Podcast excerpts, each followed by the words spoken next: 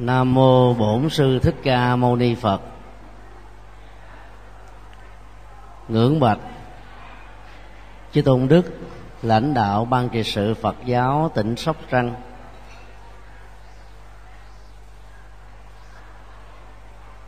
Kính thưa um, đại đức thích nhật quang, ni sư thích nữ quỳ liễu cùng uh, chư tôn đức tăng ni thưa toàn thể à, quý phật tử kính mến. Ngày mai, tất cả chúng ta sẽ làm lễ khánh thành ngôi chùa phước hòa, một à, ngôi đại tùng lâm gắn bó với quá trình à, phát triển của phật giáo tỉnh sóc trăng. Và đây cũng là nơi mà nhiều năm trước đó, các vị cao tăng của Phật giáo thời cận đại là Phật sự. Khánh thành là một ngôi chùa có à, gốc rễ lịch sử và những đóng góp trong phong trào trắng hương Phật giáo. Quả thật là một việc làm rất cần thiết và có ý nghĩa rất lớn đối với à, đời sống văn hóa, đạo đức và tâm linh của tất cả những người tu học nói chung. Sáng hôm nay đó thì à, quý vị đã làm lễ khánh thành tôn tượng của đức bồ tát quan thế âm nhân à, ngày lễ vía 19 à, tháng 2 hai sự kiện được diễn ra trong hai ngày nhân khánh thành chùa là một trong ờ, những ờ, yếu tố rất quan trọng mà người tu học Phật đó cần phải ờ, hướng về. Thứ nhất đối với Phật giáo đó, ngôi chùa không chỉ đơn thuần là một cái nơi mà các vị tu sĩ ở nó được xem như là trung tâm văn hóa tâm linh nơi truyền bá các hạt giống đạo đức và cũng là nơi à, để à, tất cả những người con Phật thuộc mọi thế hệ khác nhau đến để gieo trồng ruộng phước và à, góp phần đóng góp cho xã hội về các phương diện khác nhau. Nếu như à, câu nói mắt chùa che chở hồn dân tộc thể hiện được cái à, điểm hội tụ văn hóa đạo đức của một ngôi tùng lâm. Thì việc đến tu học mà các phật tử đã tham dự trong thời gian qua đó có nghĩa là một phước báo rất lớn. Trong khi đó ở miền bắc đó, thì ta có ăn câu đất vua chùa làng phong cảnh bục rất là gần gũi với cái đời sống hiện thực đất. Giai đoạn nào, chính thể nào cũng thuộc về nhà nước. Ngày xưa cũng thế, bây giờ cũng thế. Nhưng mà chùa không phải là của vị sư trụ trì, cũng không phải của các thầy, các sư cô đang tu học ở bên trong, mà là chùa của làng. Tại vì sao? Vì nó là bàn tay chung xây đóng góp của tất cả thập phương bá tính. Nói theo uh, nghĩa đen còn nói theo nghĩa bóng đó chùa là nơi rộng mở cửa giải thoát để mỗi khi ta có những uh, nỗi niềm bất hạnh những điều uh, chưa như ý ta đến để nhận được sự tư vấn tâm linh. Và nhờ đó ta tháo gỡ và rũ bỏ được các muộn phiền trong cuộc đời. Cho nên là chùa được xây cất là dành cho tất cả những người tại gia của làng xã, cho làng xã và cho các thế hệ um, của con em chúng ta. Phong cảnh của chùa bao giờ cũng là phong cảnh bục, tức là nó có yếu tố giác ngộ, giải thoát, bình an, hạnh phúc.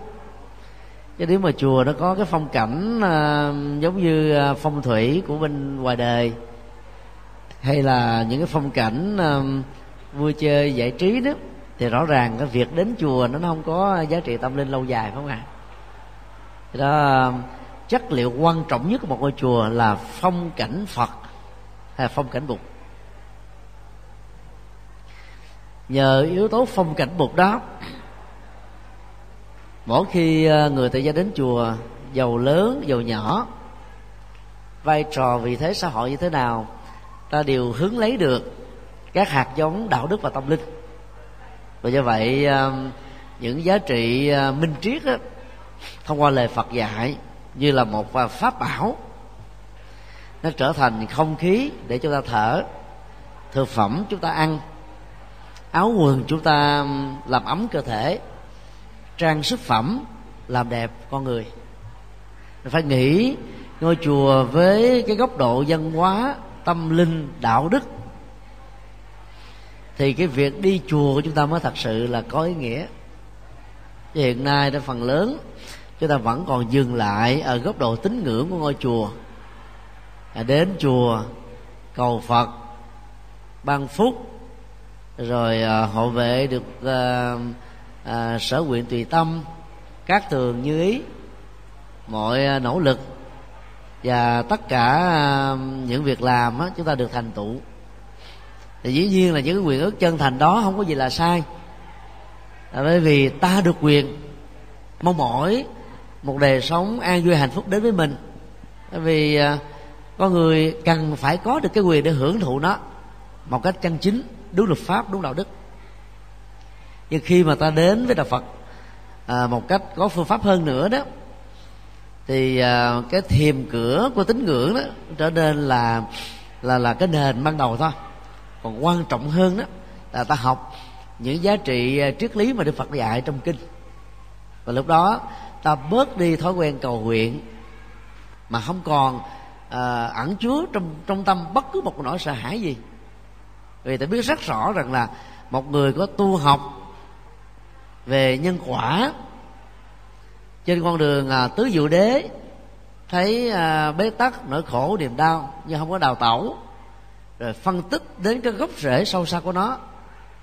Và khởi lên một ý niệm là tôi cần phải được hưởng hạnh phúc bình an mọi phước báo trên cuộc đời. Và để làm được việc đó thì Đức Phật dạy chúng ta à, tám con đường chân chính. Thì khi à, ờ, bát chánh đạo thực ra nó là hai lớp nhân quả thôi. Nhân quả bế tắc và nhân quả hạnh phúc. Cho nên khi mà mình à, tu học có phương pháp chút thì à, ta sẽ phân tích tất cả mọi bế tắc ở trong cuộc đời của chúng ta. Dầu là kinh tế, chính trị, văn hóa, các lĩnh vực ngành nghề, tương quan xã hội, mối quan hệ cá nhân, thậm chí trong à, tương quan gia đình, giữa vợ và chồng, cha mẹ và con cái, anh chị em, người thân thương với nhau. Phải dùng cái tương quan nhân quả để giải quyết các vấn đề đó. Thì ta thấy là phước nó tăng phước và niềm vui đó nói theo niềm vui. Và đứng từ góc độ này đó thì à, phong cảnh bục đó đó, nó không phải là dành cho chùa nữa, mà lại là cho tất cả chúng ta. Bồ Tát Quan Thế Âm ở trong nền à, văn hóa của Ấn Độ đó là một người nam, được khắc với 32 tướng tốt và 80 vẻ đẹp. Thỉnh thoảng à, tại một số viện bảo tàng như viện bảo tàng khảo cổ bồ đề đậu tràng, nơi đức phật thành đạo. Viện à, bảo tàng à, bát na à, một nơi rất quan trọng của bang Uttar Pradesh, nơi Đức Phật đã gần như có mấy mươi năm hoàng hóa ở trên mảnh đất này. Viện bảo tàng thủ đô New Delhi, nơi đang có tôn thờ xá lệ của đức phật. Thì đức tượng quan thế bồ tát nó có sao quay nón nữa? Nhưng mà khi mà đạo phật được truyền vào trung quốc sau này nó có cái ảnh hưởng lan rộng ở các nước như nhật bản, triều tiên và việt nam. Thì cái nền văn hóa mẫu hệ đã làm cho các nghệ nhân dưới sự tư vấn của các nhà sư tạc và vẽ đức bồ tát Qua thế âm dưới hình thức là một người nữ để tôn vinh vai trò của người nữ ở trong xã hội mà trong bối cảnh dân hóa của uh, nho giáo đấy thì gần như ờ, việc trọng nam khinh nữ đã làm cho người nữ gặp rất nhiều sự khổ đau.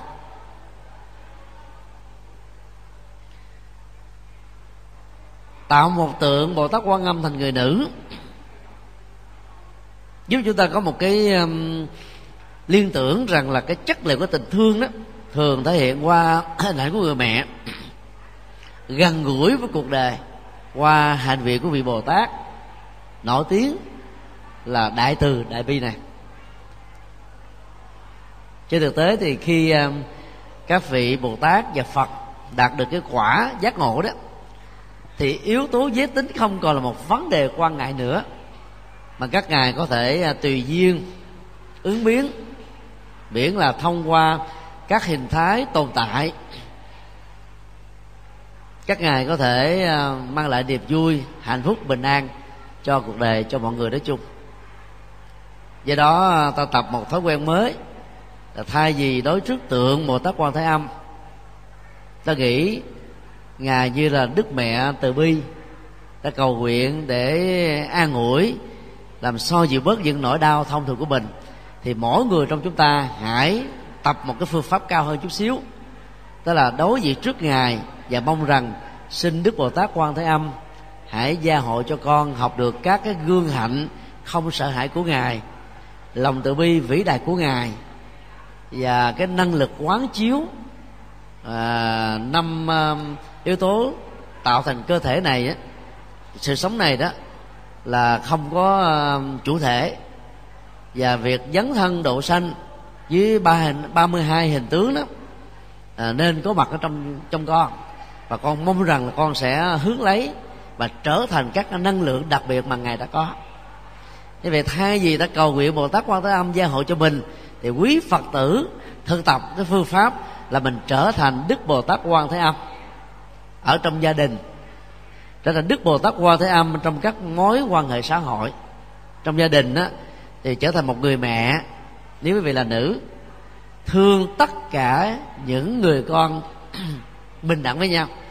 Chứ thông thường người ta có thói quen á, là thương đứa con út nhiều hơn là thương những đứa con đầu, con giữa.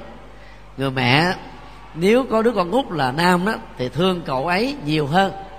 Người cha đó, nếu có đứa con út là nữ đó, thì thương cô ấy nhiều hơn.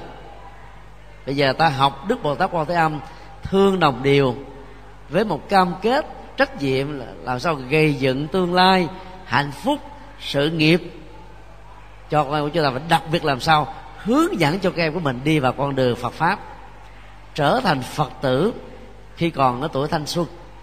Để mấy mươi năm còn lại trong cuộc đời đó, từ sự nghiệp cho đến dấn thân trong xã hội đó, ngoài yếu tố lệ lạc cho bản thân của chúng chúng còn có thể đem chất phật vào trong cuộc đời đem phong cảnh bụt đó vào trong xã hội. Thì đó là cái điều mà à, chúng ta nên mạnh dạng để thực tập.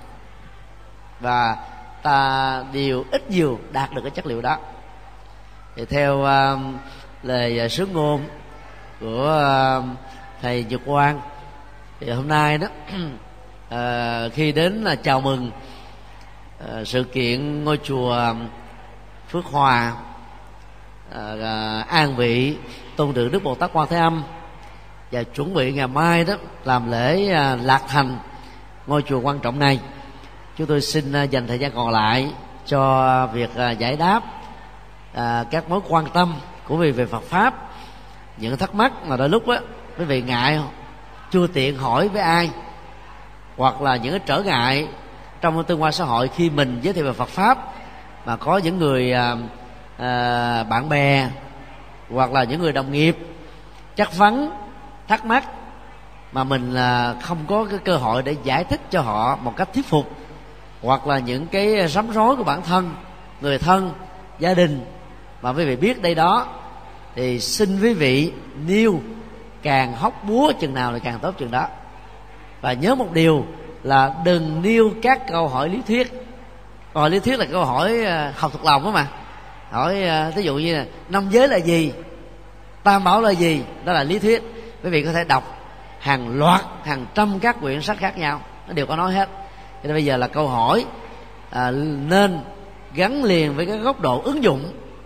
Mà đôi lúc mà mình có muốn tìm sách đó, nó còn không có cái, cái cái ờ, chỗ nào đề cập đến những cái góc độ mà mình đang dính đến hoặc là mình đang muốn tìm hiểu về.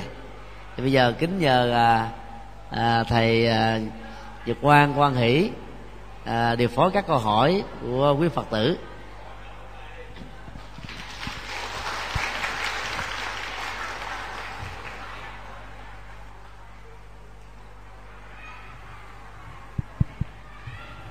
Kính bạch à, đại đức giảng sư hôm nay có à, nam nữ phật tử đặt lên à, cái câu hỏi đối với đại đức trong buổi pháp thoại hôm nay.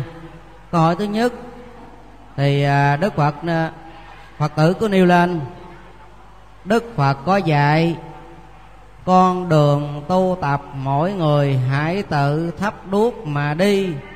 Vậy trong sự mang mang vô tận con đường nào là ngắn nhất để con người thoát khỏi sự vô minh? À, chúng tôi xin à, đọc lại. Đức phật dạy con đường tu tập mỗi người hãy tự thắp đuốc mà đi. Vậy trong sự mang mang vô tận con đường nào là ngắn nhất để con người thoát khỏi sự vô minh? À, xin đại đức uh, cùng chia sẻ. A di đà phật. Dạ cảm ơn thầy.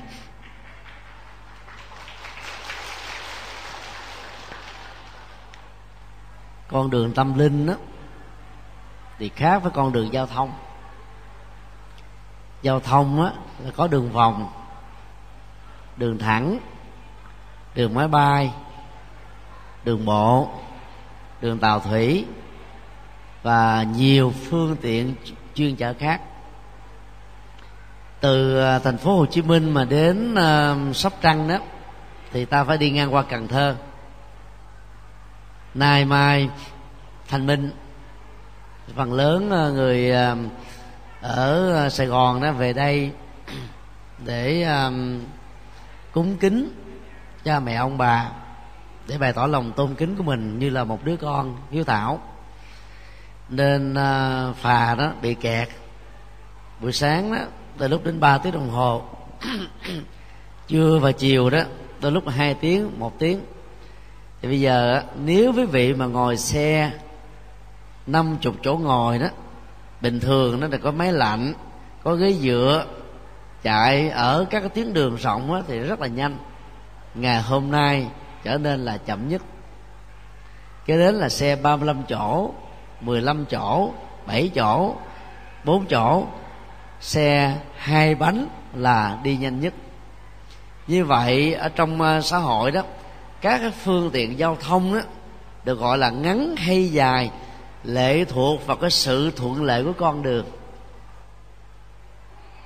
Mặc dù cũng có những con đường ngắn, nhưng không phải lúc nào đi trên con đường ngắn đó cũng là về sớm nhất.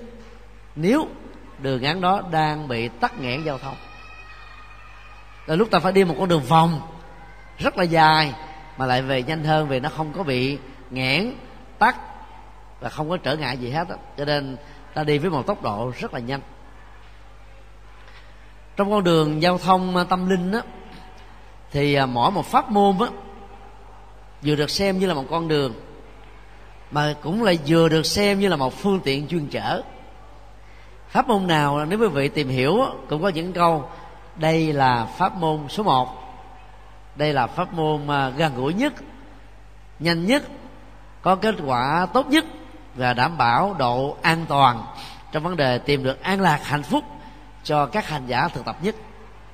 Nhưng trên thực tế đó, ta phải hiểu những cái lời tuyên bố đó mang tính cách khích lệ để giúp cho mình có một cái niềm tin vững đi ở trên pháp môn đã được lựa chọn để tránh tình trạng đứng núi này trong núi nọ đang tập mà chưa có ờ, trải nghiệm được một cách trọn vẹn. Nghe nói pháp môn khác hấp dẫn hơn, ta từ bỏ pháp môn đó và cuối cùng là ta không đạt được cái gì hết trên thực tế đó, bất cứ một pháp môn nào không dựa vào bát chánh đạo thì đều được gọi là cái pháp môn đi lòng vòng và người đi trên những pháp môn như thế rất dài, khó đạt được. Cho nên bát chánh đạo vẫn được xem là pháp môn ngắn nhất. Ta nhớ lại lịch sử. Sau 6 năm tu khổ hạnh ở trên à, khổ hành lâm đó đức phật đã thấy rất rõ rằng là ngài đã chọn sai con đường. Mà vào lúc đó đó, thì ta nghĩ rằng đây là phương tiện giao thông tâm linh ngắn nhất để đạt được sự giác ngộ. Các nhà khổ hạnh đó là đi đọt cơ thể này để cho cái sáu giác quan của họ, mắt thấy, tai nghe, mũi ngửi, lưỡi nếm thân xúc chạm, ý hình dung, không còn một móng khể động tâm dựng ý lên bất cứ một cái niềm ham vui đấm trước, hưởng thụ gì đối với cuộc đời vì nó mệt quá, đừ đẳng quá, gần như muốn chết rồi còn gì nữa ham nữa. Và lầm tưởng cái trạng thái tâm như thế là giác ngộ. Đức phật đã từ bỏ con đường sai lầm đó. Đến bồ đề đậu tràng, cách đó chỉ có khoảng um, à, bảy cây số đường chim bay 25 cây số đường à, bình thường. Và ngồi dưới cội bồ đề đậu tràng suốt 49 ngày thực tập thiền quán phát hiện ra bát chánh đạo và trở thành bậc đại giác ngộ. Theo bắc tông đó, thì đức phật tuyên giảng bài kinh pháp hoa nghiêm ngay cái ngày chứng đắc. Theo nam tông đó 49 ngày đầu đức phật đang trải nghiệm lại hạnh phúc niết bàn ngài đạt được và chiêm nghiệm lại các học thuyết mà ngài khám phá, gồm có bát chánh đạo 12 nhân duyên vô ngã vô thường trước khi công bố đó để tạo ra cái độ an toàn tuyệt đối cũng như là thể hiện tính cách trách nhiệm của ngài về những gì mà ngài cống hiến cho cho mọi người. Thì đức phật đã đến giường à, nai độ cho năm anh em kiều tu kiều trần như. Tại đây thì ngài chỉ à, dạy chúng ta cái con đường ngắn nhất trong tâm linh là bát chánh đạo. Thì bây giờ ta trở lại câu hỏi là trong con đường sanh tử mênh mông không biết lối về. Có người thì bị khổ đau có người thì bỏ cuộc có người đó thì chìm đắm có người đó thì cốc cần có người mất phương hướng có người thì đang á, lặn lội nhưng mà chẳng đi tới đâu. Thì đi pháp môn nào là tốt nhất? Câu trả lời rất khó bởi vì nó sẽ rơi vào tính chủ quan. Ví dụ nếu chúng tôi là người tu theo tịnh độ chúng tôi sẽ phải nói rằng tịnh độ là pháp môn ngắn nhất nếu chúng tôi là người tu thiền, thì chúng tôi phải nói rằng thiền là thích hợp nhất. Nếu chúng tôi là người tu theo mật tông, chúng tôi phải có thiện cảm và đề cao mật tông. Ở đây, chúng tôi đứng vào cái góc độ lịch sử, những gì mà đức phật đã trải nghiệm, công bố, thì chúng tôi có thể nói rằng con đường bát chánh đạo là ngắn nhất, an toàn nhất và có kết quả tốt nhất. Trên cơ sở đó, ta thử so sánh đối chiếu các pháp môn đã được truyền thừa trong lịch sử gần 26 thế kỷ vừa qua. Thứ nhất là tịnh độ tông. Tịnh độ tông á, lấy niệm phật làm chuẩn và niệm phật á, là một phần ở trong lục niệm. Lục niệm bao gồm niệm phật niệm pháp niệm tăng niệm bố thí tức là sự chia sẻ niệm giới tức là đời sống đạo đức niệm cho thiên tức là quả phước báo ở ngoài hành tinh à, của chúng ta. Và các hành giả từ đầu tông chỉ tập trung vào niệm phật. Đặc biệt đó là đức phật a di đà trong cái đó đó, niệm phật trong truyền thống đó là 10 đức hiệu của đức phật. Như là một ờ, danh từ chung, còn đức phật a di đà như là một danh từ riêng. Vậy, phương pháp niệm phật chẳng qua chỉ là hai phần của bát chánh đạo. Thứ nhất là chánh niệm, một phần của chánh niệm. Thứ hai, đỉnh cao nhất của niệm phật trong pháp môn này là nhất tâm bất loạn, thì đó nó thuộc về chánh định. Do đó, nếu hành giả nào theo tịnh độ tông mà không quan trọng về sáu yếu tố chánh đạo đi trước chánh niệm và chánh định, bao gồm chánh chi kiến, tức là không tin thượng đế, không tin số phận an bài, không tin ngẫu nhiên, không tin tự nhiên, mà tin vào nhân quả, duyên khể không có gì là số phận an bài hết thì người đó được gọi là đang đi trên con đường chánh kiến. Chánh tư duy không phải là tư duy logic à, hay là quy nạp diễn dịch lộ suy, mà là tư duy không còn lòng tham lòng sân lòng si. Rồi chánh ngữ là lời nói hòa bình hòa hợp lời nói văn hóa tế nhị lịch sự lời nói có lợi ích lời nói phù hợp với chân lý. À, còn à, à, à, chánh à, chánh mệnh đó, tức là những cái nghề phù hợp với luật pháp và đạo đức tránh những cái nghề buôn bán và sản xuất vũ khí à, nghề à, buôn bán nô lệ nghề buôn bán thân phận phụ nữ nghề buôn bán và sát hại đồ tể nghề à, bào chế và buôn bán độc dược. Thì tất cả các nghề còn lại phù hợp với luật pháp đều được đức phật cho phép còn chánh tinh tấn là một cái sự chỉ xuyên suốt để giúp cho chúng ta đeo đuổi với một cam kết để đạt được mục đích chánh tiếng, chánh tư duy, chánh ngữ, chánh nghiệp, chánh mạng, vân vân. Như vậy, sáu yếu tố này, nếu hành giả tịnh độ tông không thực tập, thì dầu có được khích lệ, đây là con đường ngắn nhất, thì quý vị vẫn được xem là đang đi trên con đường lòng dọc thôi. Do đó bên cạnh pháp môn tịnh độ thì các hành giả cần phải thực tập bổ túc sáu yếu tố của bát chánh đạo. Tương tự đối với thiền tông thì thiền tông á, chính yếu là chánh niệm mà đỉnh cao nhất của đó là chánh định qua bốn loại thiền. À, số nhất là định sanh hỷ lạc xin lỗi à, ly sanh hỷ lạc tức là từ bỏ các cái khoái lạc giác quan mà nặng nhất là tính dục để tìm cái niềm vui nội tại định sanh hỷ lạc là một cái loại cấp độ thiền nó cao hơn chút xíu. Lấy cái niềm an vui nội tại không mang tính điều kiện không lệ thuộc vào những cái ờ, hoàn cảnh xung quanh để ta có được cái niềm an vui sâu sắc hơn. Rồi à, sau đó ta có được cái cấp thứ ba là cái cấp mà mình à, à, trải nghiệm cái sự thanh tịnh không để ý thức dị nguyên tác động can thiệp vào. Và cuối thứ tư đó là ta hướng về tam minh để ta đạt được tứ trí, trở thành là bậc giác ngộ, bỏ gánh nặng xuống để ờ, thoát khỏi sanh tử và luân hồi. Thế như vậy, phương pháp của thiền tông, dầu là thiền tổ sư hay là thiền như lai, thì đều chỉ phát triển ở hai phương diện là chánh niệm và chánh định thôi. Thứ ba, đó là pháp môn mật tông. Lấy câu thần chú mà phần lớn là danh hiệu của các vị thiện thần làm nền tảng để tâm mình không loạn động khỏi trần cảnh nhiễm ô nhờ đó, tâm ta được phát tuệ, bình an, hạnh phúc, khai tâm, điểm trí.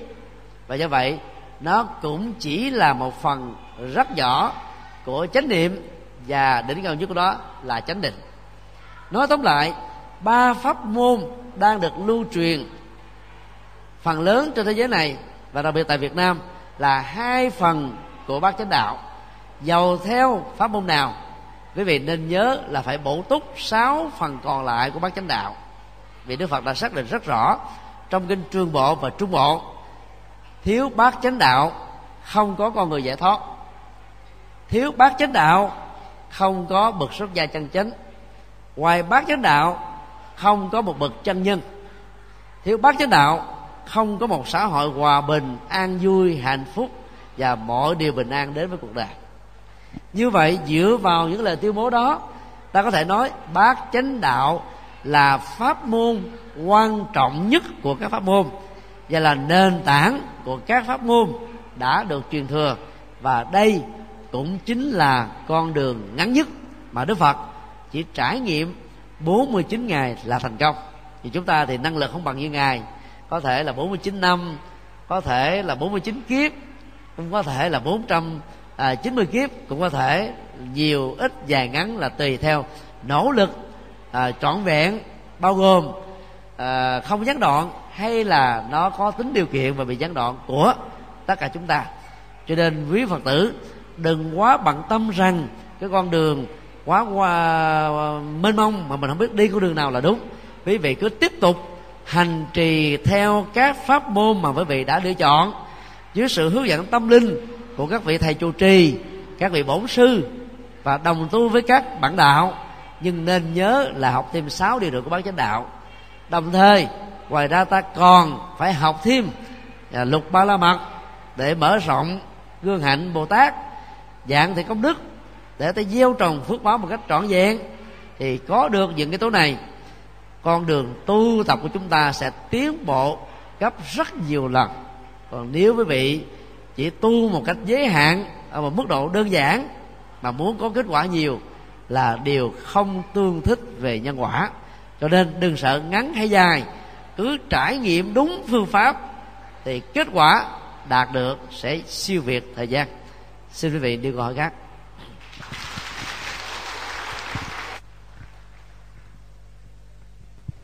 Xin à, chân thành à, cảm ơn lời chia sẻ của đại đức và câu hỏi tiếp theo. Phật dạy thân tứ đại là không thật. Tại sao vẫn còn nhiều trường hợp căn cứ vào xác chết nhiều giờ còn nóng hoặc mềm? Cho là vãng sanh. Chấm hỏi. À, xin đọc lại. Phật dạy chắc chắc thân được. tứ đại là không thật. Tại sao vẫn còn nhiều trường hợp căn cứ vào xác chết nhiều giờ còn nóng hoặc mềm, cho là vãng sanh. Chấm hỏi, xin à, đại đức tiếp tục chia sẻ. Câu hỏi có hai vế. Vế một là trích dẫn lời phật dạy trong các kinh. Để à, xác định tính điều kiện và chức năng của thân thể. Tính điều kiện của thân thể đó, nó là một cái tổ hợp gồm có đất, nước, gió, lửa tồn tại song hành với nó thì còn có bốn yếu tố thuộc về tâm bao gồm cảm giác ý niệm tâm tư nhận thức. Năm yếu tố này đó được gọi là sắc thọ tưởng hành thức. Vì nó mang tính điều kiện cho nên đó, nó chỉ đóng vai trò chức năng. Chức năng đó, nó không có nghĩa là à, là là mình muốn cái gì là nó theo mình cái đó. Mà nó lệ thuộc vào cái phước cái nghiệp điều kiện môi trường hoàn cảnh thời gian và nhiều yếu tố khác nữa. Cho nên đó quan niệm thân thể này như là một tổ hợp và chức năng đó chúng ta sẽ không bị lệ thuộc vào nó không chấp thủ vào nó nhiều. Sử dụng nó đúng phương pháp không đì đọt, không trù dập nó, nhưng mà không tôn vinh nó như là thượng đế và thần linh. Ta sử dụng thân thể này như là một phương tiện. Theo đó đó, các pháp môn, những điều hay, lẽ phải, những giá trị chân thật lễ trong cuộc đời đó, ta có thể tham gia đóng góp cho chính mình, cho người thân thương, cho xã hội và cộng đồng nói chung. Và do vậy đó, bất cứ một lúc nào, với một à, tình huống gì diễn tiến tích cực hay là tiêu cực tốt hay là xấu cấp độ nhiều hay là ít tác động ảnh hưởng trực tiếp hay là gián tiếp đến bản thân chúng ta thì người có tu học phật sẽ không cường điệu quá nỗi đau sẽ không cường điệu quá nỗi khổ. Đau á, thuộc về thân thể khổ á, thuộc về tâm lý. Có người đó do khổ thân do do khổ tâm, mà dẫn đến là bệnh bệnh thân. Có người do đau thân thông qua bệnh mà dẫn đến sự khổ tâm hoặc là lẫn lộn, bao gồm hai thứ này là một. Thì người tu học mà hiểu được thân thể là vô ngã đó, thì ta sẽ chống vượt qua được những nỗi khổ niềm đau do nghịch cảnh, thử thách trước duyên trong cuộc đời. Và do vậy mỗi khi nỗi khổ niềm đau đến, ta không đào tẩu, không sợ hãi không có ờ, quan trọng quá nó. Nhìn thẳng vào nó phân tích nó để vượt qua. Vế thứ hai của câu hỏi liên hệ đến một cái thói quen văn hóa. Đó là cái ờ, cái tục tống tán của người trung hoa và việt nam. Tương truyền rằng đó ngài quyền trang đã dạy là sau khi chết đó, 8 tiếng thì ta không nên đụng vào cơ thể của người quá cố và nếu quý vị hỏi lý do tại sao như thế, thì một số sách lý giải rằng thân thể con người gắn bó với cái tâm rất là lâu. Cho nên khi mà con người chết đó, thần thức mặc dù đã xuất ra khỏi, nhưng mà cái nỗi mến tiếc không chấp nhận cái chết là một sự thật đó, làm cho hương linh này lẳng quẩn quan sát vào cơ thể mình, giữ gìn nó một cách rất là cẩn mật cho nên mọi một sự động chạm nho nhỏ sẽ làm cho thân thể bị đau. Và hương linh có cảm giác rằng thân thể này sẽ bị người ta cướp đi. Và do đó, khởi lên một cái tâm sân hận. Và do vậy có thể tái sanh vào những cảnh giới không an lành. Theo chúng tôi, lời tương truyền đó là hoàn toàn không có cơ sở. Chúng tôi đã đọc kinh mấy chục năm, từ kinh tạng bali đến kinh a hàm, kinh điển đại thừa chưa có một đoạn kinh nào đức phật nói là phải để các hương linh à, và thi thể của họ 8 tiếng mới tản liệm đụng vào cơ thể để tránh những tình trạng như người ta đã gán ghép cho ngài đường quyền trang. Ngài đường quyền trang á, là bậc đại trí tuệ như là ngài xá lợi phất thời đại của đức phật. Ngài có 6 năm tu học tại tu viện cũng là trường đại học na lan đà. Và sau đó làm giáo sư rồi viện trưởng của trường đại học na lan đà, ngài là một minh sư về di thức học, tức là về tâm, về ờ, ý, về thức, để giúp cho rất nhiều người vượt qua nỗi khổ niềm đau.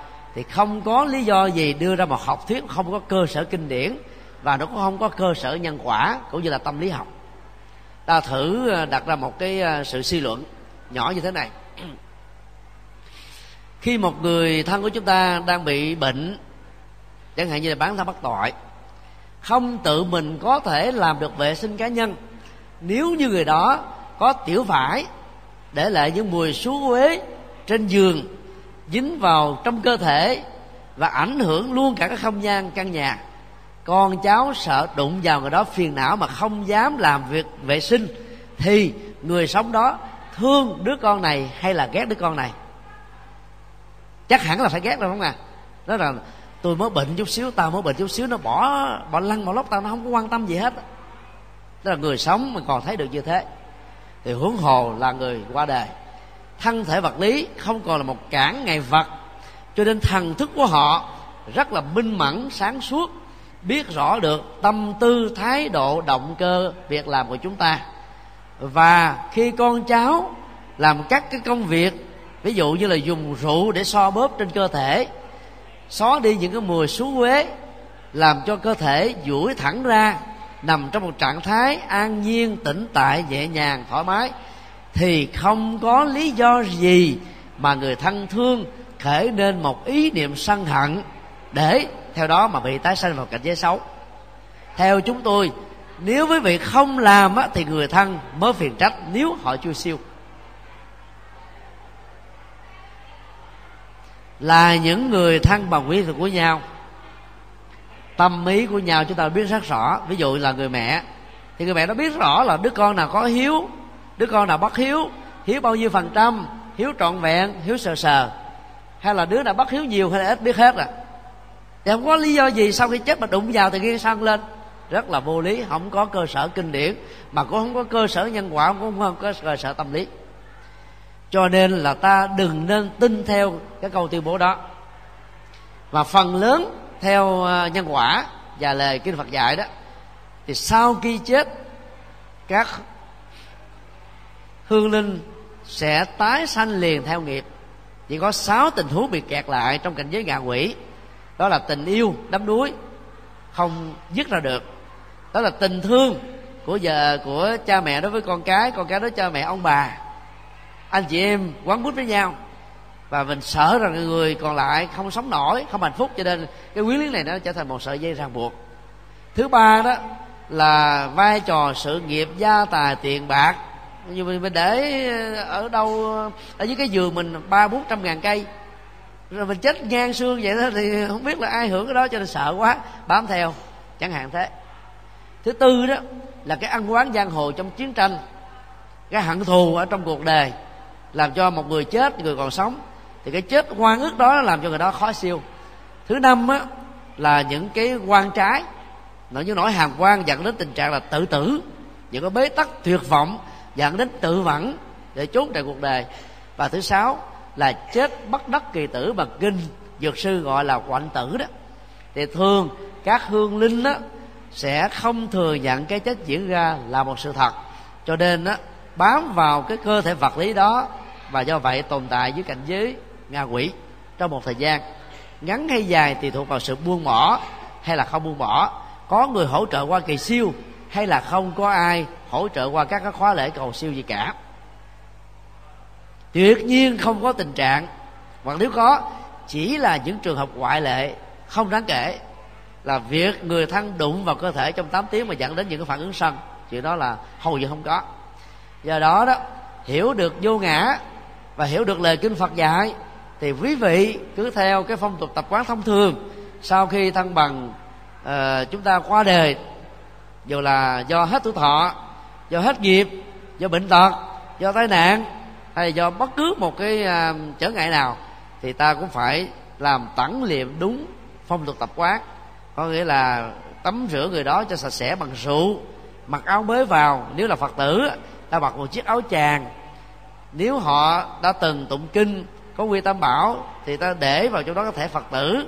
Bằng quy tam bảo sâu chuỗi hoặc là một, một quyển kinh gì đó mà người này rất là thích hay là một ảnh tượng phật mà người này thường đeo cái gì là kỷ niệm phật liên hệ đến phật pháp mà người đó rất thích trong cuộc đời của mình thì ta để vào trong kinh đừng có sợ có tội gì cả.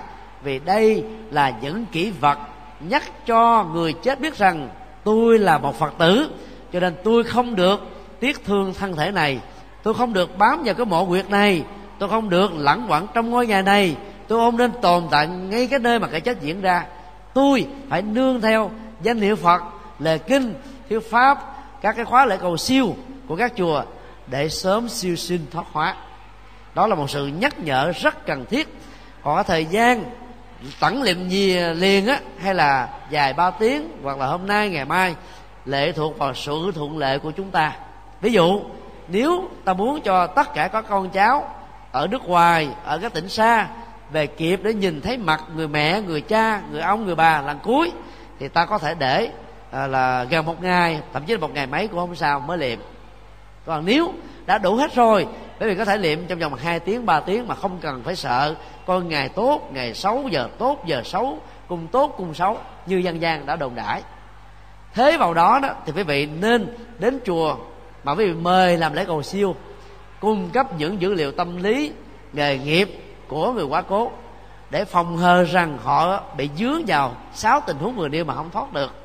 Để khi làm lễ cầu siêu đó, quý thầy, quý sư cô và các phật tử hộ niệm quán tưởng trong khóa lễ và hỗ trợ bằng cái làn sóng âm của tâm để hương linh tiếp nhận. Nhờ đó sớm được siêu sinh nếu họ chưa được siêu. Còn à, quan trọng quá về ngày giờ tán liệu thế này thế kia đôi lúc này là học tốt là trở thành mê tín dị đoan. Trái hoàn toàn với phong tục tập quán của đức phật. Người ấn độ thời đức phật cũng giống như ấn độ từ bây giờ. Sau khi chết gần như nhiều nhất là trong vòng 12 giờ là người ta đã thiêu rồi chứ không có chôn. Phần lớn á, khoảng ba bốn tiếng là thiêu. Cho nên á, cái nhu cầu của cái văn hóa công thọ, tức là làm hòm tẳng liệm, rồi phúng điếu, hầu như không có. Người ta làm lễ tống tán rất đơn giản. Ngay sau khi người ấy chết, thì người thân, đặc biệt là những người nam, sẽ mặc quần áo lại cho người quá cố, quấn họ lại bằng một vài lớp vải để họ cho một cái bố đơn giản bởi hai thanh tre. Và sau hai ba tiếng tưởng niệm trong nhà, thì bốn người nam đó sẽ khuôn vác họ đến một cái nơi gần sông nhất ao nhất và chắc đóng củi lên để thiêu. Thiêu xong rồi đấy, thì họ thọ thả tro cốt của người đó xuống sông luôn được xem như là không còn để lại một vết tích gì. Vì các vết tích thân thể dầu là lò cốt cũng có thể là cơ sở để cho người chết bám vào mà khó được siêu. Cho nên thời phật là khích lệ chúng ta thiêu và thả đi hết chứ không có giữ lại. Và do đó dựa vào cái yếu tố này thì ta thấy là đức phật đâu hề dạy chúng ta phải để 8 tiếng hay mấy tiếng. 8 tiếng nó liên hệ đến con số 8 số 8 trong nền văn hóa Phật giáo là bát cát tường. Có lẽ là người nào đó đã dựa vào bát cát tường để mong rằng là 8 tiếng như thế đừng đụng vào, để có sự cát tường an lạc hạnh phúc cho người ra đi, khỏi bị những cái phản ứng và là tâm lý sân hận, sợ hãi do người thân thương đụng vào. Vì không hiểu biết cho nên theo chúng tôi, quý vị đừng sợ hãi những cái à, phong tục đó, vì nó không có cơ sở kinh điển, mà nó chỉ là cái lời truyền tụng trong dân gian. Mà rất nhiều lời truyền tụng trong dân gian nó chẳng có giá trị nhân quả gì hết á. Cho nên quý vị cứ làm bằng tất cả tấm lòng, trái tim, nhận thức của một người phật tử. Theo những gì mà đức phật đã dạy trong kinh, bỏ qua hết những nỗi sợ hãi liên hệ đến phong tục tập quán những lời đồn đãi mà phần lớn gắn liền với mê tín dị đoan. Làm được như thế thì nó theo kinh thần của kinh địa tạng. Kẻ còn lẫn người mất đều được an vui. Và ta đỡ phải là lẳng quẩn ở trong những cái nỗi sợ hãi nơm nớp mà không có một cái giá trị nào. Xin nêu câu hỏi khác. Dạ, xin được à, nêu câu hỏi tiếp theo. Thưa đại đức cha mẹ con rất cố gắng nuôi con học đến cao học.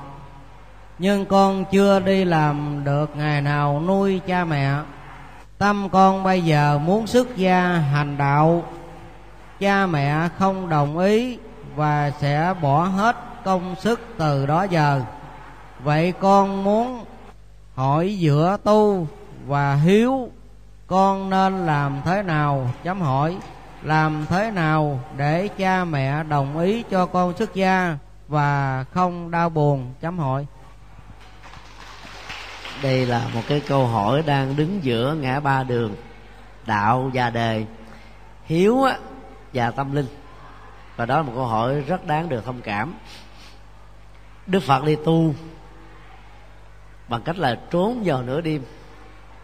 Rất nhiều các vị tổ đi tu trốn gia đình có thể nói số lượng tu sĩ Phật giáo đi tu trốn gia đình đó gần như là 50% có nhiều giai đoạn lịch sử đó khi đạo Phật chưa được phổ biến lan rộng ở trong mọi tầng lớp nhân dân đó thì cái việc trốn đi tu nó có thể chiếm đến 80% nhiều cha mẹ không muốn cho con em mình đi tu đó, vì sợ rằng vào chùa ăn chay nằm đất khổ lắm đi tu là sướng vô cùng.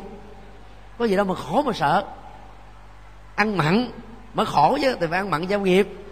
Rồi lại bệnh tật rồi ăn quán giang hồ rồi tốn tiền bạc. Còn ăn chay thì đâu có những cái thứ đó đâu mà sợ khổ. Trên thực tế thì không có ai ngủ trong chùa nằm đất đâu. Chùa thời đức phật đó thì nó có thần sàn tức là giường dây. Ngủ nó mát lắm làm giống như một cái bố. Đó à, không có cần trải nghiệm. Độ cao nó khoảng ba tấc rưỡi mình nằm lên đó, nó giống như cái máy lạnh hai chiều. Gió thổi một luồng cái nó mát ở trên rồi mát luôn ở dưới lưng. Khỏi sợ bị uh, những cái chứng bệnh về uh, da dị ứng vân vân. Rất là khỏe. Bây giờ thì các chùa đều có giường bằng cây hết. Chỉ có điều là không có niệm thôi vì người tu á sống đơn giản thanh cao. Cho nên là không cần đến các cái phương tiện tiện nghi vật chất như là những người tại gia. Còn đời sống tinh thần đạo đức thì rất là thanh cao bình an à, có giá trị đâu có gì là khổ. Nó ngược một trăm phần trăm một ngàn phần trăm một tỷ phần trăm một triệu triệu triệu phần trăm của cái khổ. Tu là để được an vui hạnh phúc chứ làm sao khổ mà sợ. Cũng vì cái hiểu là tu và chùa tu là khổ cho nên rất nhiều cha mẹ không muốn cho con mình đi tu phải đưa lý do rằng là kể công kể sức thôi. Đó là trước á à, khi gia đình còn khó mẹ và cha đó đã nuôi nấng con như thế này lẽ ra lớn lên con phải trả hiếu. Bây giờ con làm như thế con có cảm thấy là hài lòng an lòng được có đi tu không? Để làm cho con mình phải sợ mà không dám đi tu. Theo giới luật của đạo Phật dưới tuổi 18 việc đi tu á, cần có sự hài lòng cho phép ít nhất là của hoặc cha hoặc là từ mẹ. Tại vậy luật pháp vẫn cho phép đó mà. Đó là con cái dưới 18 tuổi dưới sự bao bọc và che chở dẫn dắt của cha mẹ. Nếu cha mẹ không đồng ý đó thì sau này cha mẹ có thể thư kiện nhà chùa. Và như vậy nó dẫn đến những cái tình trạng không hay. Nhưng từ 18 tuổi trở lên, theo giới luật của Đức Phật, thì giàu cha mẹ không đồng ý, không cho phép, việc đi tu như thế vẫn được xem là hợp pháp. Dựa vào luật pháp hiện hành, cũng như là luật pháp của nhiều quốc gia trên thế giới, thanh niên 18 tuổi được quyền tự do lựa chọn nghề nghiệp đi theo khuynh hướng mà mình sống. Cho nên đó, nó không có gì là sai trái. Vấn đề còn lại đó là tình cảm và sự hiếu thảo trong gia đình là một chuyện rất tế nhị. Đòi hỏi đến sự khôn khéo và tính thuyết phục khôn ngoan của người muốn phát tâm đi tu. Câu hỏi đặt ra là bốn năm học đại học cha mẹ đã tốn công tiền bạc 12 năm ngồi dưới lớp từ cấp ba trở xuống cũng tương tự như thế. Và bây giờ chuẩn bị ra làm nghề nghiệp thì ta bắt gặp được lý tưởng của Phật pháp. Bây giờ ta muốn dâng hiến cuộc đời mình cho Phật pháp với là cho chúng sinh, thì cha mẹ lại chưa quan hệ vì chưa hiểu rõ được rằng là tương lai của con em mình sẽ ra sao. Việc đóng góp đó là có thật sự, và nếu là thật sự thì có nhiều hay là ít. Hay là nó lâm vào cái hoàn cảnh giống như là chuyện tình lan và điệp. Điệp bơi các đứt dây chuông để cài thêm dây điện thoại đó cũng là một trong những nỗi lo mà các bậc phụ huynh thường quan tâm. Bây giờ ta phải giải thích cho cha mẹ mình biết rất rõ rằng, bây giờ con hiếu thảo với cha mẹ thì cũng vài chục năm. Thì cha mẹ cũng phải à, lìa đất xa trời thôi. Con cũng phải sống bơ vơ một mình. Do đó đó, con đi tu con vẫn tiếp tục hiếu thảo được, cũng đâu có thiếu, cũng đâu có khó khăn gì đâu như vậy là giữa trạng thái đi tu và trạng thái không đi tu việc tiếp tục hiếu thảo không có ờ, sự trở ngại chỉ có khác nhau về cách thức thôi. Khác nhau là sao? Khi còn tại gia ta hiếu thảo về phương diện vật chất. Khi xuất gia ta hiếu thảo về phương diện tinh thần và tâm linh. Mà theo kinh vừa vừa ờ, pháp liên hoa rồi ờ, kinh um, du lan kinh báo hiếu trọng ân thì báo hiếu về tinh thần là quan trọng nhất tức là hướng dẫn cha mẹ chúng ta hiểu đạo, hành đạo, sống đạo, trải nghiệm đạo để có được an vui hạnh phúc ngay bây giờ khi còn sống chứ không phải chờ khi qua đời. Do đó, việc đi tu không phải là bất hiếu như nho giáo đã nói. Điều thứ hai, ta thử đặt ra một vấn đề. Nếu một vài năm sắp tới, lỡ mà con thương một cô nào hay là một anh nào, và con phải lên xe hoa về nhà chồng hay là về nhà vợ, hoặc là lập gia thất riêng cho vợ và chồng của con, thì con cũng đâu có thể tiếp tục để mà phụ dưỡng cha mẹ như là trong mấy chục năm mà con đã ở sống chung với cha mẹ đâu. Nhưng là một đứa con hiếu thảo, thì giàu có ờ, lập gia thất riêng thì con vẫn hiếu kính, có cách thức thế này thế kia bằng nhiều cách để thể hiện được cái ờ, niềm tin trọn vẹn đó thôi cho nên cha mẹ hãy tin tưởng rằng là việc con đi tu á, không phải là chán nản, thất vọng, bế tắc, bỏ cuộc đối chân hay là thất tình, hay là vì à, muốn ẩn vui đương phật, mà vì con bắt gặp được lý tưởng. Lý tưởng đó, ngày xưa đức phật thích ca đã đi qua thành công. Các vị tổ sư, các vị cao tăng, nhiều nhân vật lỗi lạc trong cuộc đời đã làm như thế. Cho nên con muốn từng bước trải nghiệm trên từng chặng đường và dấu chân của các bậc cao minh đi trước. Và do đó, con rất mong một lúc nào đó, cha mẹ sẽ hiểu được nguyện vọng chân thành và lý tưởng cao cả của con. Để thay gì là, gây cho con một cái sức ép tâm lý, con khó có thể vượt qua giữa hiếu và đạo, giữa ờ, đền ơn và tâm linh. Và cái con đường mà con phải chọn đó là lý tưởng của mình. Cho nên mong cha mẹ hãy an tâm. Tức là ta cố gắng thuyết phục bằng một cách nào đó để ta thành công. Một cái ờ, câu chuyện có thật trong lịch sử mà ta có thể tham khảo được đó là câu chuyện xuất gia của ngài huệ năng. Ngài huệ năng đó là vì à, chữ hiếu với người mẹ già mà ba của ngài đã mất sớm, cho nên đó, ngài đã quyết định không lập gia đình. Mặc dầu tuổi đã quá thanh xuân rồi, vẫn ở độc thân để lo cho mẹ già. Gia đình thì nghèo, ngài phải sống bằng cái nghề tiều phu, tức là đốn củi. Khi bắt gặp được cái câu kinh kim cang, ưng vô sở trụ, nhi sanh kỳ tâm tức là đừng để tâm mình bị dướng dính vào bất cứ một cái gì. Thì niềm hạnh phúc bình an mới thật sự có mặt trên cuộc đời. Thì ngài đã nảy sinh ra ý định trở thành là một nhà tâm linh. Để làm được việc đó thì rất là khó, vì ngài cũng là đứa con trai duy nhất thôi. Mẹ ở tuổi thất thập cổ lê hy mất sức lao động, bị bù lòa. Bây giờ đi á, thì ai sẽ chăm sóc cho người mẹ để thế mình làm công việc hiếu thảo đây? Thì ngài mới có một cái à, cái sáng kiến rất là thông minh. Đó là tiền mà mình dành dụm được trong à, mấy chục năm vừa qua. Thì trao lại cho một người anh em kết nghĩa và mời người đó để để mong là người mẹ nhận anh ta làm đứa con nuôi.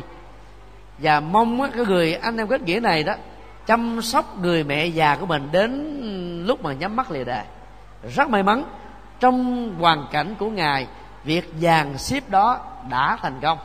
Cho nên khi ngài đi đó không có một sức ép tâm lý nào về những lời thị phi rằng ông này là bất hiếu mẹ mù lò tuổi ờ, mất lao động mà lại bỏ đi tu để trốn tránh cuộc đời. Và khi đi tu đó thì ngài cũng gặp rất nhiều sự khó khăn. Phải ờ, ẩn giật ở trong cái bếp của ngôi chùa. Sau khi được truyền y bác á, là thêm mười mấy năm ẩn giật à, ờ, với đám thầy săn sau đó mới truyền bá chánh pháp với tư cách là vị tổ thứ sáu của dòng thiền ở tại trung quốc. Như vậy là tùy theo hoàn cảnh mà việc khôn ngoan của chúng ta có thể tìm ra một lý do và một cách sắp xếp nào đó để từ chỗ cha mẹ ta phản đối không hài lòng, dẫn đến tình trạng là chấp nhận ta như là một sự quan hỷ và khích lệ. Giả sử việc nỗ lực sắp xếp như thế không thành công đi nữa thì việc ra đi vẫn không nên bị xem là bất hiếu. Thì luôn từ đây chúng tôi cũng xin ờ, đề nghị các bậc cha mẹ có những quan điểm không cho con em mình đi tu sợ vào chùa khổ hay là nghĩ rằng là nó bị thất tình thất ờ, uh, trốn đời vân vân tiêu cực bi quan em thế thì cũng nên thay đổi tầm nhìn của mình. Đi tu là để phụng sự và do đó người như thế có bi trí và dũng rất đầy đủ. Bi là vì tình thương nhân loại trí đó là phải biết rất rõ con đường tâm linh này là không có cái gì có thể sánh được bằng.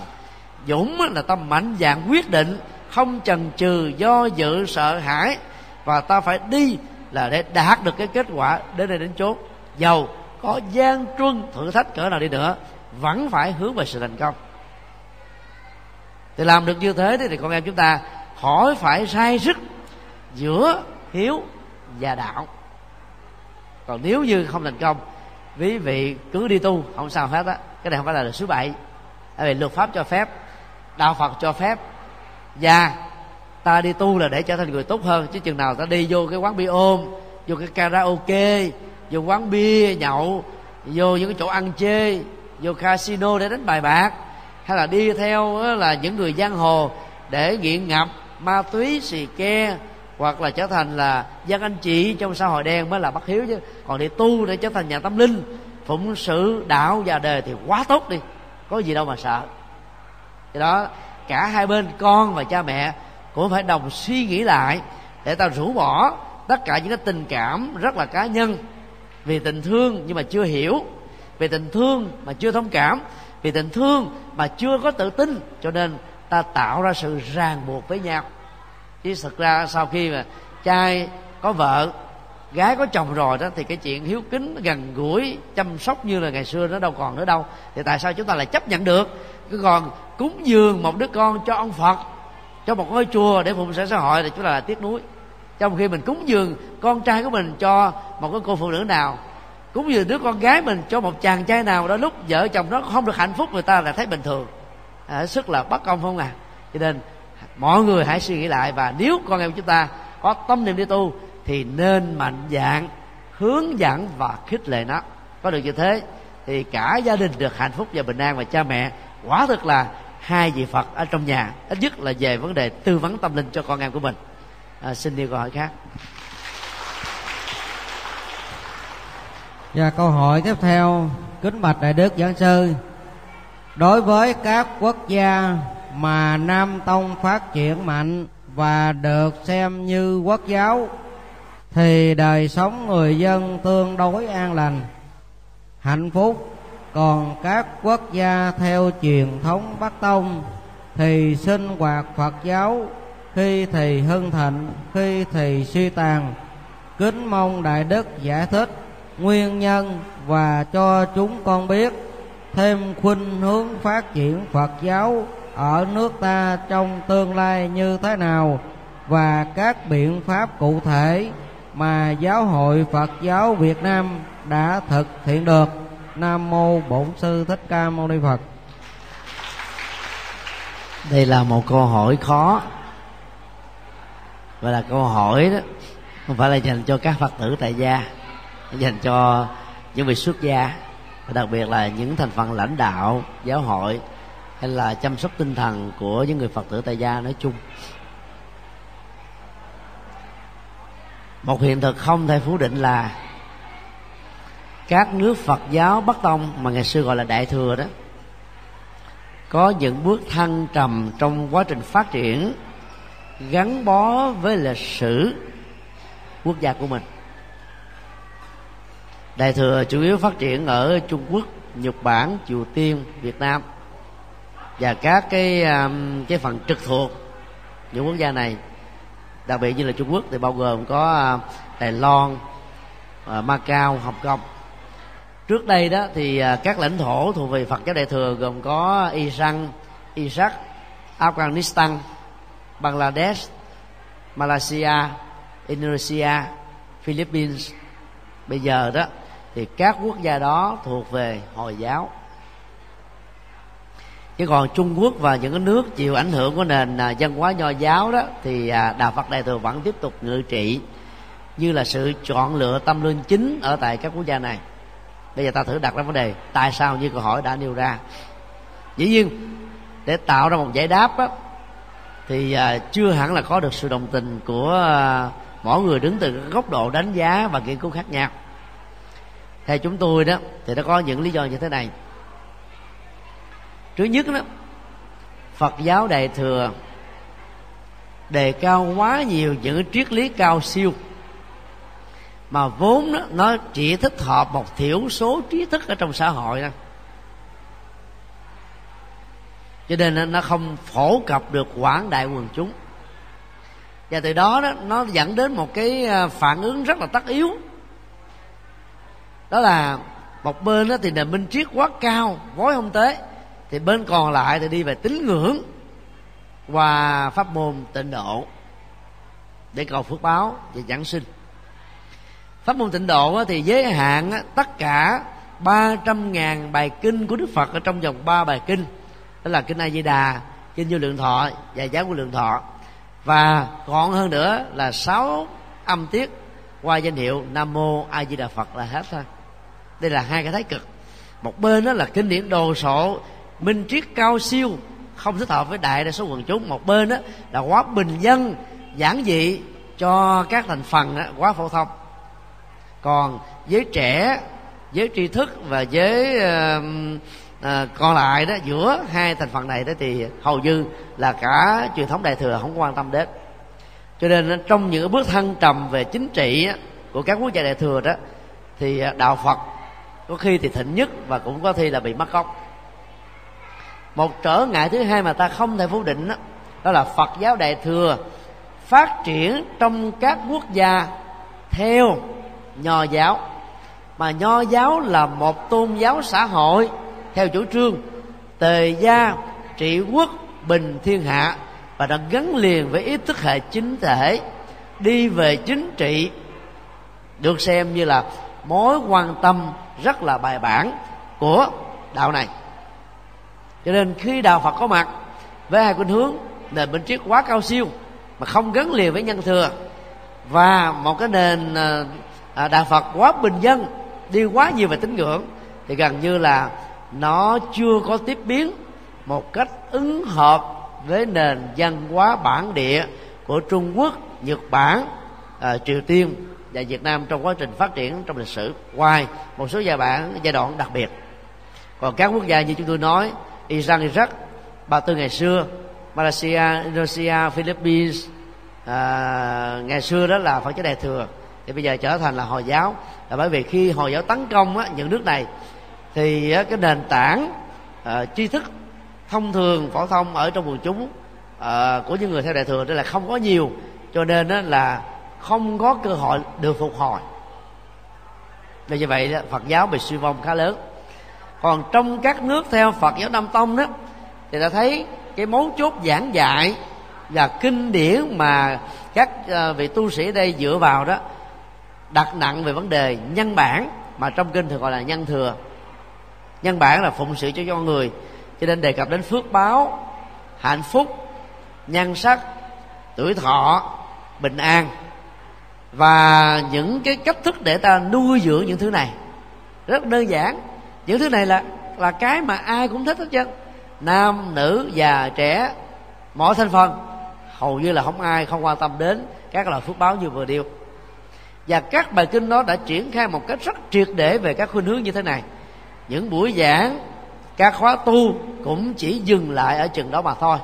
Nói một cái khác là, phật giáo nam tông không dạy con đường giải thoát cho phật tử tại gia rất phù hợp với cách thức mà đức phật đã giảng dạy trong thời quá khứ. Vì đức phật thấy rất rõ, giải thoát chỉ thích hợp cho người xuất gia thôi. Ngài đã nói trong rất nhiều bài kinh, người tu xuất gia giống như là ở ngoài bầu trời bao la, có thế giới tự do, không bị giới hạn trong mái ấm gia đình, không bị giới hạn bởi vật chất, không bị giới hạn bởi tình yêu, không bị giới hạn bởi tình dục, không bị trói buộc ở trong sanh tử luân hồi. Cho nên đó họ có cơ hội, thời gian, công sức tâm viết để đầu tư một trăm phần trăm vào tu học. Mà đôi lúc có người vài trăm kiếp mới chứng đắc, có người vài chục kiếp, có người đến cả trăm năm, có người vài chục năm. Mà cũng có rất nhiều người phải bỏ cuộc đối chừng. Huống hồ là người tại gia làm sao mà có thể giải thoát được. Cho nên quan trọng nhất đối với người tại gia là ba ngôi tâm linh, năm điều đạo đức, mười điều thiện, sáu ba là mặt mà miễn là trên phước báo chúng ta tạo dựng đừng đắm nhiễm trong sự hưởng thụ nó là được. Thì nam tông có khuynh hướng đi như thế. Cho nên đó khi nam tông mà truyền đạo đến quốc gia nào, thì lập tức quốc gia đó trở thành quốc giáo. Và khi đã trở thành quốc giáo rồi, giàu có những cái bước thăng trầm lên và xuống như là cái nước bắt đầu trong lịch sử, vẫn không có tác động bất cứ một tiêu cực nào đến cái sự phồn vinh của Phật giáo tại các nước Nam Tông nói chung. Và đây là một bài học tham khảo rất quan trọng đối với các vị lãnh đạo Phật giáo Bắc Tông trong thời hiện đại và tương lai. Chúng tôi đã có cái cơ hội làm trang web đạo Phật ngày nay từ năm 2000 đến nay là tròn 10 năm. Và vào thời điểm đó đó thì đạo Phật ngày nay com là trang web Việt Nam đầu tiên về phương diện Phật giáo cũng là một trang web mà nó hứng lấy được cái sự quan tâm, thương tưởng, đóng góp, cộng sự của rất nhiều tăng ni và phật tử, các nhà nghiên cứu trong và ngoài nước. Và nó là trang web vào thời điểm đó là mạnh nhất về lĩnh vực Phật học. Nay là đứng thành trang web thứ hai, thứ ba thôi. Thì khi làm trang web, chúng tôi có cơ hội tổng kết những cái bài viết nghiên cứu đó mà, về nhân thừa, thanh dân thừa bồ tát thừa, phật thừa, thì thấy rất rõ đó. Hai mô tiếp bài viết thanh văn thừa và phật thừa là ít người đọc. Gần đây đó từ khoảng cách đây 4 năm, chúng tôi làm cái trang web thứ hai, tủ sách phật học com, đưa vào đại tạng kinh phật giáo bằng âm thanh do các phát thanh viên, diễn viên lòng thiến của đài truyền hình thành phố Hồ Chí Minh và đài VTV thực hiện phát sóng miễn phí ở trên trang web. Và bên cạnh đó còn có khoảng 1.200 bài thuyết giảng của chúng tôi trong vòng 5 năm qua. Thì thấy rất rõ những đề tài về nhân thừa. Thì số lượng người nghe rất đông trong vòng 6 tháng. Có bài đến 19.000 lần được nghe. Có nhiều bài đó mới đưa lên trên mạng, nửa tháng thôi là có 2.000 người nghe rồi. Trong cái đó những cái bài mà giảng về con đường giải thoát phải đầu tư thời gian nghiên cứu nhiều hơn. Mà số lượng người nghe khoảng chừng 200 người 300 người là hết rồi. Phần lớn những người nghe này là tại gia. Từ cái cái cái cái, cái thống kê à, đơn giản này chúng tôi mới mạnh dạng hơn từ những cái suy nghĩ sâu xa của mình trong à, năm mười năm về trước rằng là đối với người tại gia đó ta không nên truyền bá con đường giải thoát. Và do vậy cần phải có hai nghi thức tụng niệm thọ trì khác nhau theo quan điểm của chúng tôi nghi thức dành cho người xuất gia phải hướng đến con đường giải thoát. Và cái nội dung tâm linh trong các nghi thức này phải cao vì họ là người tu dành cả cuộc đời của mình cho lý tưởng đó. Còn người tại gia đó thì phải dành à, những cái bài kinh như là kinh phước đức. Rồi có 38 làm à, nghệ thuật làm phước kinh thập thiện rồi à, à, kinh hiếu thảo rồi à, kinh à, tại gia kinh à, sáu tương quan xã hội. Kinh à, người vợ mẫu mực. Rồi kinh đó là à, mười dương tự pháp tức là à, dạy về cái nghệ thuật à, quản trị quốc gia. Những bài kinh dạy về kinh tế nghệ thuật văn hóa. Rất nhiều các bài kinh như thế đã được đức phật thuyết giảng. Nhưng rất tiếc là các nghi thức tù niệm chúng ta đó nhấn mạnh đến con đường giải thoát. Cho nên đó là hầu như ta không quan tâm đến cái bản này. Do đó hai nghi thức tụng niệm khác nhau dành cho hai đối tượng khác nhau.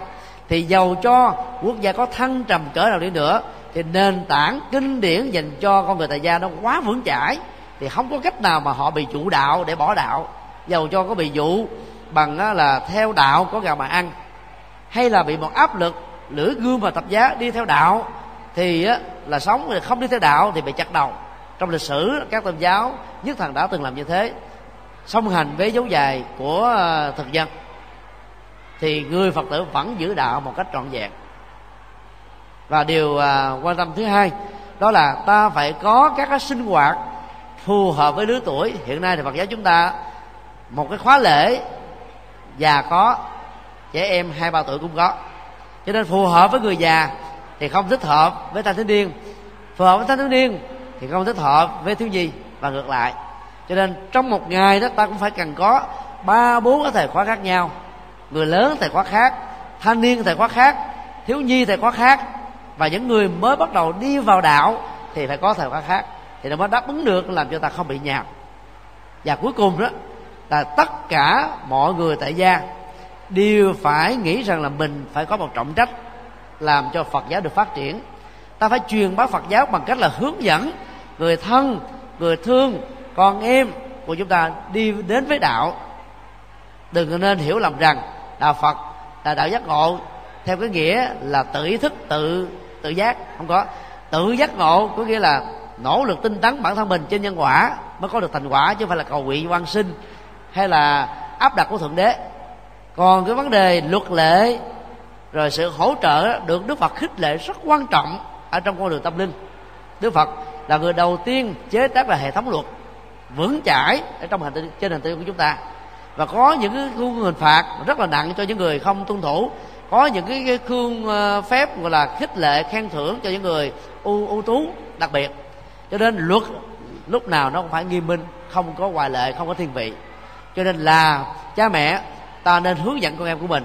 Mà phần lớn hiện nay đó phật tử chúng ta không hướng dẫn con em để cho con em mình muốn chọn đạo thì chọn không chọn là thôi. Nên nó khi lớn lên thì bị gây sức ép khi đến với hôn nhân đó với người thiên chúa và tin lành thì phần lớn á, nam phật tử thì bỏ đạo đi theo nữ thiên chúa. Nữ phật tử dễ càng bỏ đạo đi theo thiên chúa giáo nhiều hơn. Và chúng ta hầu như là không có một sự chuẩn bị nào cho những cái tư vấn quan trọng đó. Và đây chính là yếu tố khi mà có những cái thăng trầm đạo phật dễ dàng bị mất gốc. Mà trong các nước nam tông ấy, hầu như người ta chăm sóc về các phương diện này rất là nhiều. Ngoài ra nó còn có thể còn có rất nhiều à, các nguyên nhân khác à, từ phía lãnh đạo giáo hội rồi từ cái hoàn cảnh lịch sử từ những cái khó khăn rồi từ điều kiện kinh tế vân vân. Mà trong cái buổi ngắn ngủi như thế này chúng ta không thể nào phân tích hết. Chúng tôi rất kính mong quý phật tử tiếp tục suy nghĩ về những điều mà chúng tôi vừa chia sẻ để mỗi người trong chúng ta phải có một trách nhiệm làm sao gia đình của mình là cả 10 thành viên nếu là số lượng là như thế đều là các phật tử thường thành là sau này 10 thành viên trở thành là hai chục ba chục thì con cháu các đời kiếp về sau cũng tiếp tục là phật tử thường thành. Vì tôi biết rất rõ đạo phật là nền minh triết an vui hạnh phúc. Không có lý do gì mà ta tiêu cực hưởng nó một mình mình. Phải chia sẻ với người thân. Người thân chưa chưa muốn ta phải tìm cách cho người đó muốn. Còn giống như con em mình biến ăn nó phải để cho mình nhai lừa uh, ờ, xương để cho nó ờ, ăn ngon lành. Đôi lúc phải dụ nó nó mới ăn. Thì đến với đạo cũng như thế. Hướng dẫn bằng tri thức mình thấy nó chưa thì hướng dẫn bằng những cách thuyết phục. Thuyết phục chưa thì bằng những cách ràng buộc. Ràng buộc mà vẫn chưa đạt kết quả thì bằng nghệ thuật khác nữa. Tác động đa chiều thì con em chúng ta mới trở thành là phật tử. Mà nếu làm được như thế thì tôi tin chắc rằng thăng tầm ra đi nữa. Thì phật giáo vẫn là sự lựa chọn của dân tộc việt nam và của nhiều quốc gia trên thế giới.